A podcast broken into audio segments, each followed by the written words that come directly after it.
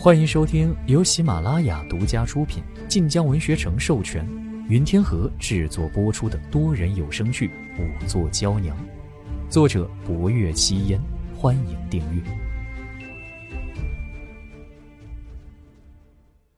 第八十六集，廖清又道：“样貌平平，只是衣饰颇为华贵。天香游前之时，出手十分的阔绰。”他次次来寺中，都不带随从，便是当日拿佛典之时，亦是亲自前来。口音，口音似是北方口音，给小僧的银票却是本地票号所出。虽无法定论私买佛典和舍利子丢失有关，可佛典之上记载着铜匣和方所形制。而最为诡异的，还是净空大师才得知此事之后便出事如此前后连起来，若说佛典之事和舍利子失窃无关，倒是有些说不过去。了清为了四归，又在净空出事之后无所作为，而净明更是包庇徒儿。看着这师徒二人，霍威楼没有犹豫的将二人严加看管了起来。待二人离去，霍卫楼看了薄若幽一眼。若非你来此盘桓两日，此事只怕还揭不出来。藏经楼内书册浩繁，谁能知道一本数年不会被拿出来看的佛典消失不见了？也就是薄若幽，大海捞针，却偏被他捞出来了。薄若幽自然不敢鞠躬，却也没想到有此意外收获。净空大师当年说要和几位大人商议，也就是王、岳、吴、冯四位大人，可之后他便被谋害致死，而几位大人更是绝口不提佛典之事。那么凶手为何害净空大师，便可想而知了。净空之死颇为奇怪，且凶手手法残忍。若说为盗窃舍利子找个背黑锅之人，却又为何一定是净空？如今了清道出前世，众人也明白了凶手行凶之动机。净空去找几位大人商议，却多半不是一起找的。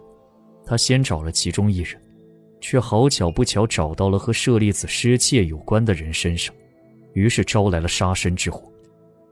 他死后，此人不提此事，又见了清未怕不言，便将此事按了下来。霍威楼如此言语。霍青红皱眉：“那为何不谋害了青呢？”此事是了青之错，他一来未怕，二来也想隐瞒偷卖佛典之事，又如何会主动提起？且那人多半是看出了了青脾性，料定他不敢自己说出来，又不想引起更大的波澜，这才一直不曾动手。福公公叹了口气：“哎，净空遇害之后。”别人都说是他带着舍利子私逃了，倒是刚好有了替罪之人。若再有人死于非命，反倒又将这件事接了起来。只是，当年净空最先找了谁呢？火卫楼看向守在门边的了绝、了凡二人。你们可还记得，当年你们师傅与几位大人之中的谁最为交好？一般情况下。他第一个找的，定然是十分信任之人。师傅专心修佛，不会像有些主持一样喜好和权贵结交。非要说的话，便是冯大人。冯大人为洛州知府，来寺里的次数最多。他也是礼佛之人，每次来都要让师傅为他解惑。除此之外，当时礼部吴大人为了设立大典来的最早，师傅和他相处多几日。冯仑当时还是此案主官，可此番冯仑却死了。若两案为同一凶手，那当初净空找的便不是冯仑。可如果是两个凶手，此番冯仑又因何而死？他指尖在椅壁之上轻敲两下，这时忽然听到一阵噼啪之声，却见外面竟然当真下起雨来。如今冬末时节，雨声伴着雷声响起，颇有些骇人之势。雷声打乱了霍威楼的思绪，霍威楼便令了凡和了绝先退下，雨是几出稀疏，而后渐渐密集，声势也越发震耳。不若幽听着那一道道惊雷，下意识往后退了两步。霍威楼见他如此，眉头微微一扬，他招了招手：“你过来。”不若幽本站在靠窗之地，见状便朝他走来。他坐在正北方向，距离窗户颇远，且不知怎的，越是靠近霍威楼，他倒是越是心安，仿佛霍威楼连天雷都能镇住一般。侯爷，霍威楼看着他，你如何想？不若幽想了想，倘若当年大师第一个去找冯大人，凶手多半会问清楚净空大师已经告知了几人，那时。多半连冯大人也要遇害，因此，民女还是偏向净空大师第一个找的便是凶手。此番冯大人遇害，或许是因为当年还有什么线索指向了凶手。冯大人时隔多年想起来了，被凶手洞察到，这才下了手。佛典是万佛大典，也就是在二月被买走，而舍利大典是在当年夏初时节。如果盗窃舍利子之人提早谋划，中间三月功夫。倒也足以准备好方锁钥匙。顿了顿，霍威楼起身，将静明拿来的图纸展了开。可就算有了钥匙，他们又是如何盗走了舍利子？图纸看得出是用了些心思画的，将大雄宝殿之前的场院画得十分细致。除了主祭祀礼台之外，礼台之下文武百官的站位亦颇为清晰地标注了上。可如此一看，却又无异常之地，所用之物也皆是祭祀典礼上的常见之物。霍威楼看了看，吩咐道：“去把岳明权三人叫过来。”秀衣使应声而去。很快，岳明权三人到了，三人皆是撑伞而来。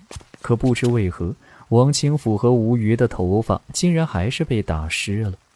进了门，见霍威楼皱眉看来，吴语只好苦笑道：“ 适才去山顶看佛塔，路上下雨，下官和王兄都被淋湿了，失礼了，侯爷。”霍威楼不置可否，只点了点图纸：“你们过来，指着图纸讲讲当初大典上的事，事无巨细，皆不可遗漏。”三人遂上前来，从吴瑜开始。一个一个的讲那日大典流程，等三人依次讲完，各有补充，倒是将那日大典从头至尾悉数道来。此时外面雨也停了，那日也下了雨，只有小半个时辰。吴余颔首：“不错，只有小半个时辰。我们其他人都在大殿之中避了避，并无人离开太远。”霍威楼沉思片刻。心底谜团却仍未解开，见时辰不早，便先令三人退下，又将图纸带上往禅院去。刚到了禅院门口，便见一个绣衣使出来。侯爷，京城送来的东西到了，放在左厢。霍威楼本沉凝的眸色一松，本已走到门口，却回身看向正要进自己厢房的薄若幽：“你进来。”不若幽愣了愣，福公公也不知想到了什么，目光微亮。呃，啊，悠悠，快去！福公公一副他进去了就有好事的目光，却看得不若幽将信将疑。他跟着霍威楼进了左厢，便见一个檀木盒子摆在桌案上。霍威楼落座，打开盒子看了一眼。你过来。